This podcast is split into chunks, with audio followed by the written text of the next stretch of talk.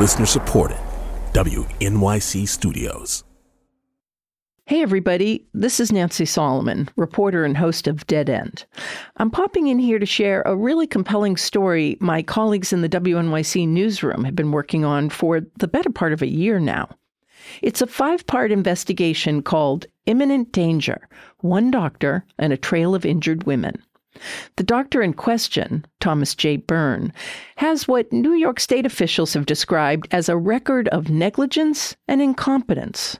Christopher Worth, the editor of the series, gets us started. He's an OBGYN who currently works at a clinic in the Bronx that's run by St. Barnabas.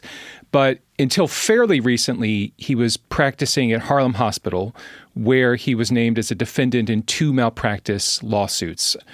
The fact that Dr. Byrne is practicing in New York at all is in itself remarkable because New York had at one time revoked his medical license. Um, this was after health department officials investigated a string of bad outcomes under his care.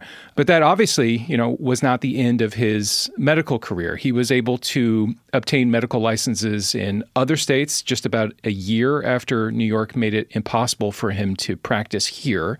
Uh, he went on to work in New Mexico and Oklahoma. And then in 2014, New York restored his medical license in the state. Over the course of his roughly 40 year career, Byrne has had at least 23 malpractice claims filed against him.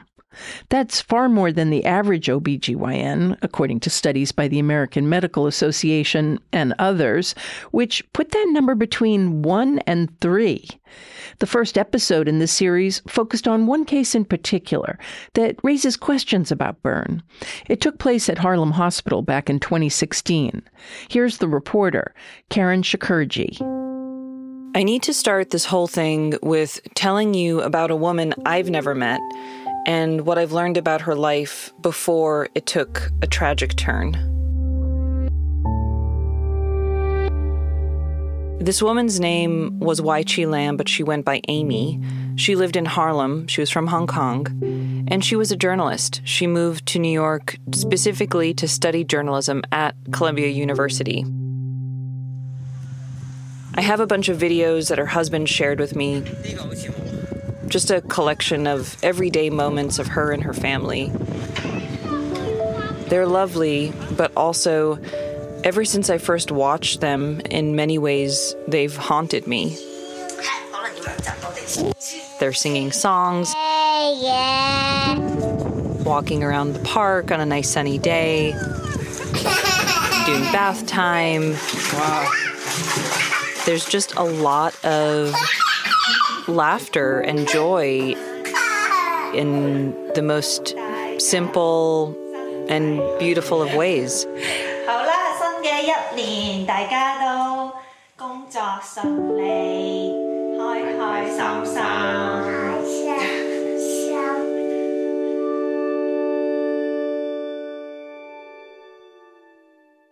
But this is not a story about those moments. It's a story about what happened to Amy after she gave birth to her second child, and about the track record of one doctor that stretches way back to well before he treated her at a hospital in New York City. Back in the early 90s, New York State found that doctor, an OBGYN named Thomas Byrne, to be dangerous, negligent, and fraudulent. They even took away his medical license. Then, decades later, gave it back to him. They said he was rehabilitated, fit to practice. But I've obtained over 4,000 pages of public records, and what I've discovered is that since he first lost his license in New York, former patients and their family members across multiple states have continued to file lawsuits that allege he was negligent while providing medical care, which they claim caused injuries or death. And yet, he's still practicing today. To understand why that is, we need to go back in time to examine some of the events that led New York State to strip Dr. Byrne of his license in the first place. Here's Karen with the episode. And one note this story deals with detailed accounts of medical injury, loss, and grief. The details I learned about Dr. Byrne's past were troubling. New York State health officials had declared him to be an imminent danger in the 90s. I wanted to understand what happened to earn him that label. While I was digging through court records, I came across a list of names, patients that had settled lawsuits with Byrne back then. It was just a list of names and settlement amounts, no other details. But I tracked down one of those former patients, a woman named Donita Henry, to see if I could learn more. She was pretty surprised to get a message from me. Because I actually, to be perfectly honest with you, when you get a message out of the blue, I did look you up, and I'm like, okay, she's legit. You know, I don't, I don't know you, you don't know me, and obviously there's things that you never forget. But I'm not really sure I wanted to dredge up all these memories either. What I learned is that Donita's case was central to Dr. Byrne losing his medical license more than 30 years ago. It's amazing once you once I start talking about it, the stuff that you do remember. She actually testified about what happened to her and her daughter Megan as part of a series of hearings in a New York State investigation. It looked into whether Dr. Byrne was fit to practice medicine. There's an incredibly detailed public record of what happened with a number of patients, and at the time, the hearings were a big deal. There were 12 of them, 12 sessions held over the span of four months in Rochester, New York. A local paper there, the Democrat and Chronicle, followed the investigation pretty closely and ran headlines like Obstetrician faces charges of negligence and State panel urges license be revoked. You know, considering what he did to, to my daughter and, and other children. I just remember being told that Megan's case was pretty much a straw that broke the camel's back, that they were watching this guy. What did happen in your case? Uh, okay, so on May 3rd of 1990, I went in for a regular um, checkup. You know, back in 1990, Donita was 25 years old and she was living in the Finger Lakes area of upstate New York. She was nine months pregnant and seeing Dr. Byrne for care. Um, this was my first child, so I did not know what to expect. I'm going to trust my doctor, obviously. And he had told me uh, my blood pressure was high, and he said, okay, um, if you don't go into labor, I need to induce you. At 8 p.m. that same night, Danita was admitted to Newark Wayne Community Hospital. I do remember that I just wasn't going into labor, and they had to break my water. I know that's sometimes done to speed delivery, but are there any risks to doing that? Yeah, well, if labor goes on for a long time after breaking the water, the mother and the baby can develop an infection, basically because bacteria can then get into the uterus. And how long had Donita gone after Byrne broke her water? Well, 24 hours later, she still hadn't given birth. And by that point, her temperature shot up to 102.2. Mm. The baby's heart rate was rising. And Donita was still not fully dilated. The state's public record says Dr. Byrne told her to start pushing anyway, which an expert witness for the health department would later say was the wrong thing to do. Were you there in the room when all of this was yes unfolding? Yes. Michelle Durham was a labor and delivery nurse at the time. She was working that night, taking care of Donita and assisting Dr. Byrne. What was it? What was it like in there? From what I recall, I I had an impending feeling of I, don't want to sound dramatic, but doom. Like this is not going the way it should. Her temperature started to creep up. She developed fetal tachycardia and she wasn't showing the cervical change that she should have. And I, I you know, I, I think that when you do something in medicine long enough, you, you develop like a sixth sense. And there are certain cases and bad outcomes specifically, you just don't forget. Can you describe Dr. Byrne? I mean, I'm I'm interested in what your impressions of him were. I would say, compared to the many physicians I had worked with, um, I don't know how to say this. You know, he was kind of a cowboy. He would it, it, just be m- much more aggressive in the care of a patient. And I think it made a lot of people uncomfortable. Michelle also testified as a witness in the investigation into Dr. Byrne. She refers to Donita as patient E because the state records anonymize patients to protect their privacy. So, prior to the case in question, he already sort of had an established reputation. I mean, because patient E, whose case I was involved in, was not the first bad outcome. I mean, there had been many previous bad outcomes. Just after 10 p.m. that night that Donita was in the hospital, records show her temperature continued to climb to 104.4. An OBGYN who I asked to review this record told me that kind of temperature for a patient in labor is like a five alarm fire because it is a sign that an infection is most likely brewing and that the baby needs to be delivered as soon as possible. Dr. Byrne initially ordered an emergency C section, but 15 minutes after that, he started using a vacuum extractor to deliver the baby instead. He, um, he liked the vacuum extractor and he used it a lot. I remember that distinctly. You know, when you are appropriately using a vacuum extractor, it's it's an assistance and the baby should be easily delivered and there shouldn't be trauma. What were you witnessing in that moment? I was witnessing way way more traction and pull than should have ever been done.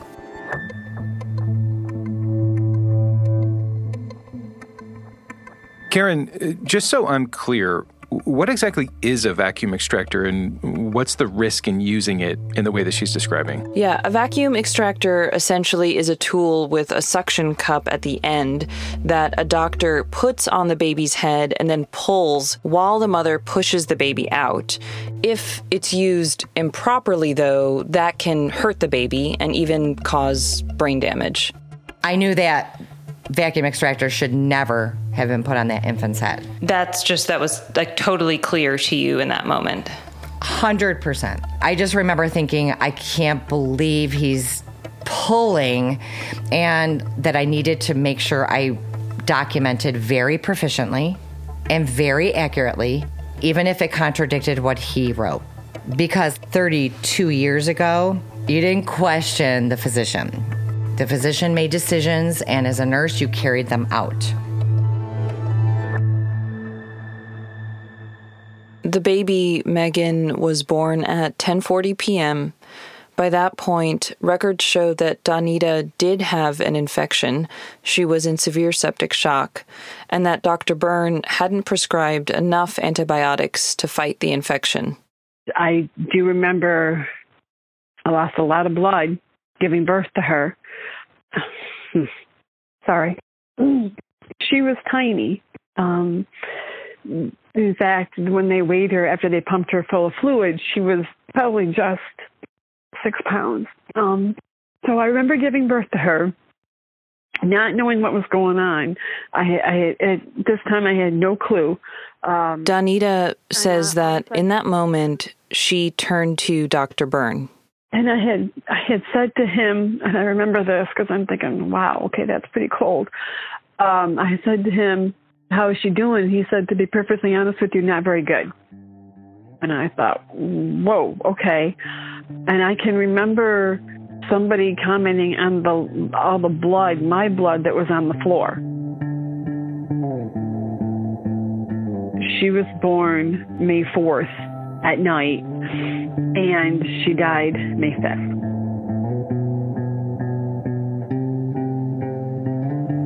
Doctors later determined that the infection had also spread to Megan. She suffered cardiopulmonary arrest, birth asphyxia, and profound sepsis. She was kept alive for just 23 hours. It was hell, obviously. I didn't have my daughter.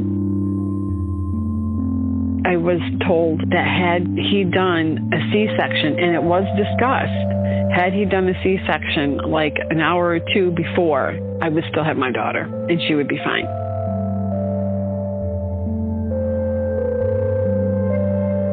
I remember saying to the nurses who were there, my peers, saying, Do you all understand that this did not have to happen? This was preventable. Do you all understand that? I left that night, and I, I'm pretty sure that might have been my last shift I ever worked there. Hmm. You just didn't want to go back. Nope.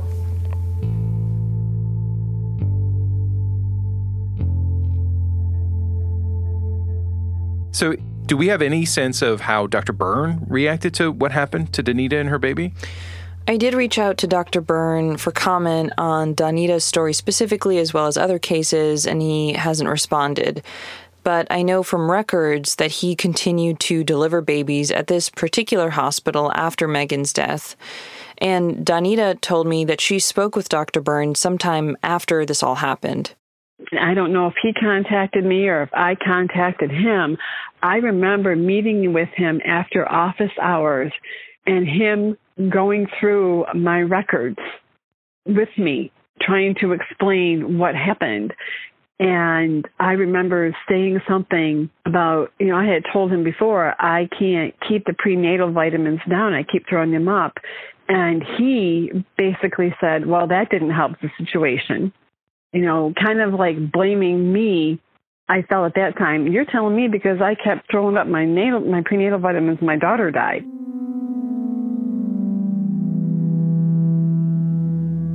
One of the things that sticks out so much to me about Danita's experience is the aftermath of her daughter's death. Mm-hmm. Because she was trying to make sense of what happened to her and her daughter. Yeah. And at least initially, she didn't yet think that Dr. Byrne was necessarily to blame for what happened. My my mother had kept telling me, Danita, there's something going on. There's something doesn't feel right. And I kept saying, no, it wasn't his fault. It wasn't his fault. And she's like, I'm telling you, you need to dig further. Danita's mother had a friend who worked at that local paper, the Democrat and Chronicle in Rochester, the one that was covering the state's investigation, and they managed to get transcripts of people who testified. This is while the whole hearing or trial or whatever it was was going on in Rochester. She said to my mom, You and Danita need to come up and read these transcripts. And that's when I found out it was him.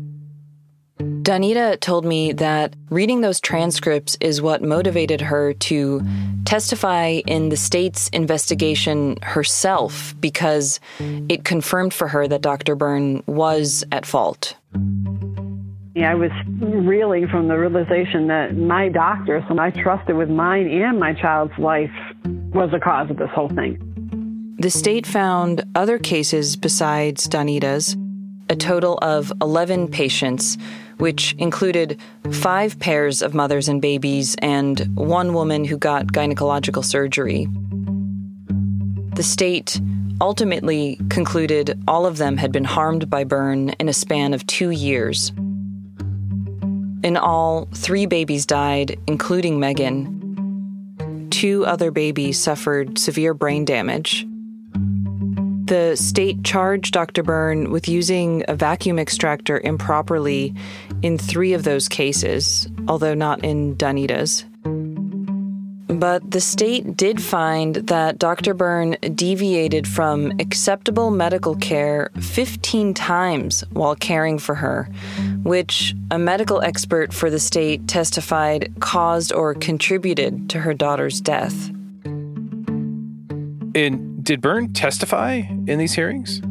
He did. I wasn't able to get access to his testimony through the health department, so I can't tell you what he said. Okay. But the state did reference it in a summary of the hearings. I'll just read you this part. It says, quote, Respondent's testimony was purely self serving and replete with misrepresentations and false statements. And they also say, quote, respondent repeatedly demonstrated an unmitigated lack of the basic knowledge and understanding necessary to practice medicine, as well as a complete disregard for the well being of his patients. Respondent is devoid of any semblance of professional integrity and honesty. So, when the state stripped Byrne of his medical license at that time, was there much chance of him ever getting it back? So, New York's Board of Regents voted to revoke his medical license, and that decision went into effect on November 20th, 1991. That made it impossible for him to practice anywhere in the state. Uh-huh. But to answer your question, that day, a health department spokesperson was quoted in the Democrat and Chronicle saying it would be very difficult for Byrne to get his license back. Not impossible, but very difficult. But in 2014, that's exactly what he did. He got his license back in New York.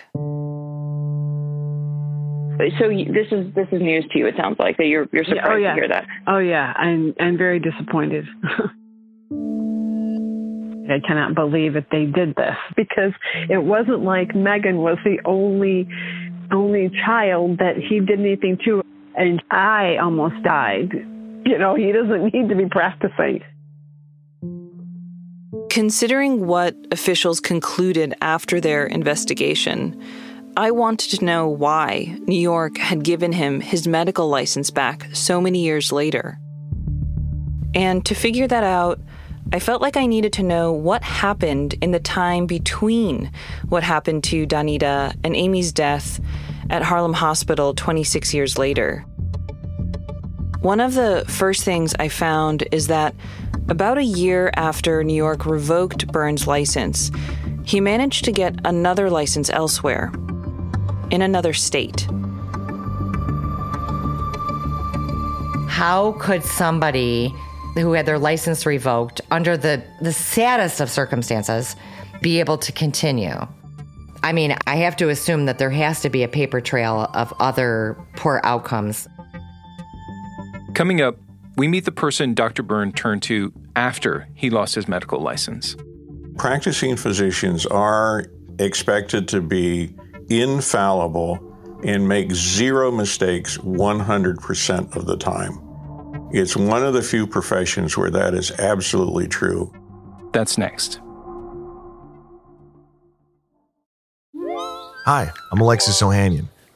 You may know me as one of the co founders of Reddit, but more recently, a large part of my identity is being a father to my wonderful daughters. In my podcast, Business Dad, I hope to open the conversation about working parents a bit. You'll get to hear from a wide range of business dads, from Rainn Wilson and Guy Raz to Todd Carmichael and Shane Battier, to find out how they balance being a dad with a successful career. Business Dad is available now, so be sure to listen and subscribe wherever you get your podcasts.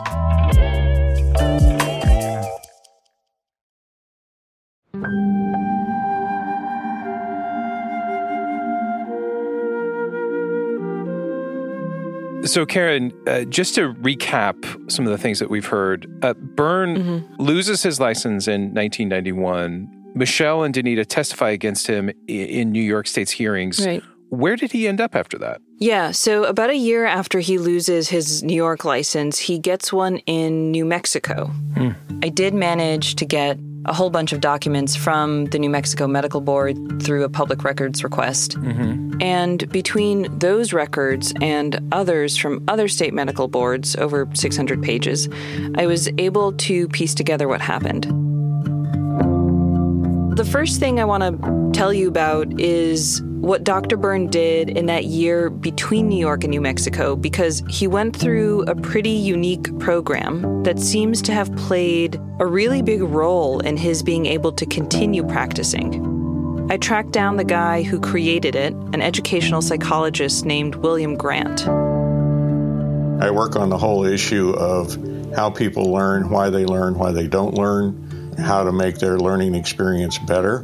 The program was called the Physician Prescribed Educational Program. It was based at SUNY Upstate Medical University, that's State University of New York in Syracuse. Mm-hmm. And it was for doctors who, for all sorts of reasons, were in some kind of trouble. Mainly doctors dealing with substance abuse, but other issues too. Do you think it's fair to think of the program as kind of like a, like a last chance or like last attempt for doctors? For some of them, it was. If you're a physician and lose your license, nobody wants you. You can't go in the hospital and work as a phlebotomist. You can't go do other things that are medically related because the lawyers will say, We don't want the liability of dealing with someone who was a physician and lost their license. You're meeting them not in the best moment of their career. Yeah, no kidding. Doctors would go through a series of evaluations, some retraining if need be, and then William would write up a final report and make a recommendation about whether he thought the physician was fit to continue practicing. We had to explain we ain't saving you, and whatever we find is what we're going to report. We're not here to gloss over anything. It is what it is, and that's what gets reported. The program wasn't huge. William told me that roughly 300 physicians went through it over the 10 or so years it existed. It no longer is running. One of the issues with physicians, especially in the American public, is that practicing physicians are expected to be infallible and make zero mistakes 100% of the time. It's one of the few professions where that is absolutely true, and public will not countenance any errors from physicians, and it doesn't matter what the error is and whose fault it is. Were there physicians that you struggled with, or what for you was it always kind of very clear because you had a data focused approach? No, there's always physicians you struggle with. And you, the more you do it, the harder it gets because the implications of your decisions become clearer, the, the magnitude of the implications of your decisions. And so, even the ones that, that I would recommend go back and practice medicine, those are no easy decisions. Those are really no easy decisions.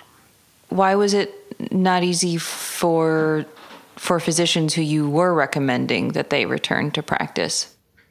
Because you don't know.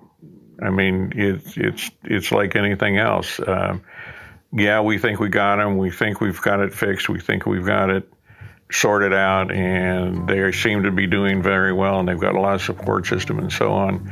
But you just don't know. You just don't have a clue. And were you able to find out where Dr. Byrne fell in all of this? So, William didn't want to talk about any particular doctors with me who went through his program to protect their privacy. That was one of the conditions of our interview. Okay. But I did manage to get some records from the Oklahoma State Medical Board, another state Byrne would go on to practice in. Those records show that the program was pretty involved, Byrne completed a number of exercises and evaluations, including writing an extensive 40 page paper on the proper use of vacuum extractors. And we should just say that's improper use of a vacuum extractor. That's one of the reasons Byrne was stripped of his license in the first place. Yeah, that's right. And and in the end, William recommended that Dr. Byrne should go back to practice as he did before, meaning, you know, practice with a medical license that doesn't have any restrictions on it. Mm. William um, writes to the Department of Health in New York, and he also eventually writes to the boards in other states where Byrne goes on to practice. I have one of the letters, and his take on what happened in New York is basically that yes, Dr. Byrne had some issues, but that he was also really overworked and that he just had taken on too many patients and couldn't keep up. So, this is the thing that helps Byrne to keep practicing.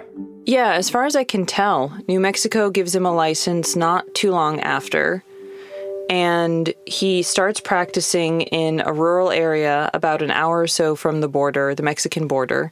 He bounces around to a few other places in the state. And then in 1997, so six years after he lost his license in New York, he applies for a medical license in Oklahoma.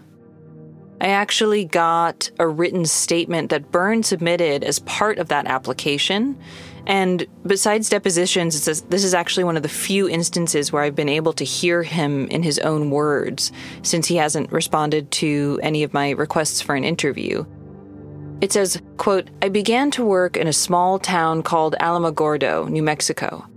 I was refused hospital privileges but practiced in an office called Thunderbird OBGYN. I worked there for a year and decided to do a mini residency at the University of New Mexico in order to be able to restart hospital practice. Is that a big deal, uh, being refused privileges, uh, redoing a residency in the way that he's describing here? Well, I think what it shows is that Byrne was really trying to continue practicing, but that it wasn't necessarily easy. Mm-hmm. He goes on to say, quote, I have made mistakes in my life and in my practice of medicine. I have strived both with self honesty and hard work to correct the mistakes I have made and to better educate myself so that I can make fewer errors in the practice of medicine. New Mexico took a chance in granting me a license to practice in 1992. I took that chance and rewarded the state by bringing good care to the patients I cared for both at the university and in rural areas of the state I have visited and practiced in. Please call any or all of the places where I have worked. They will uniformly give me good recommendations, both as a person and as a physician. Please allow me the same chance to practice in Oklahoma. You will not be disappointed if you do.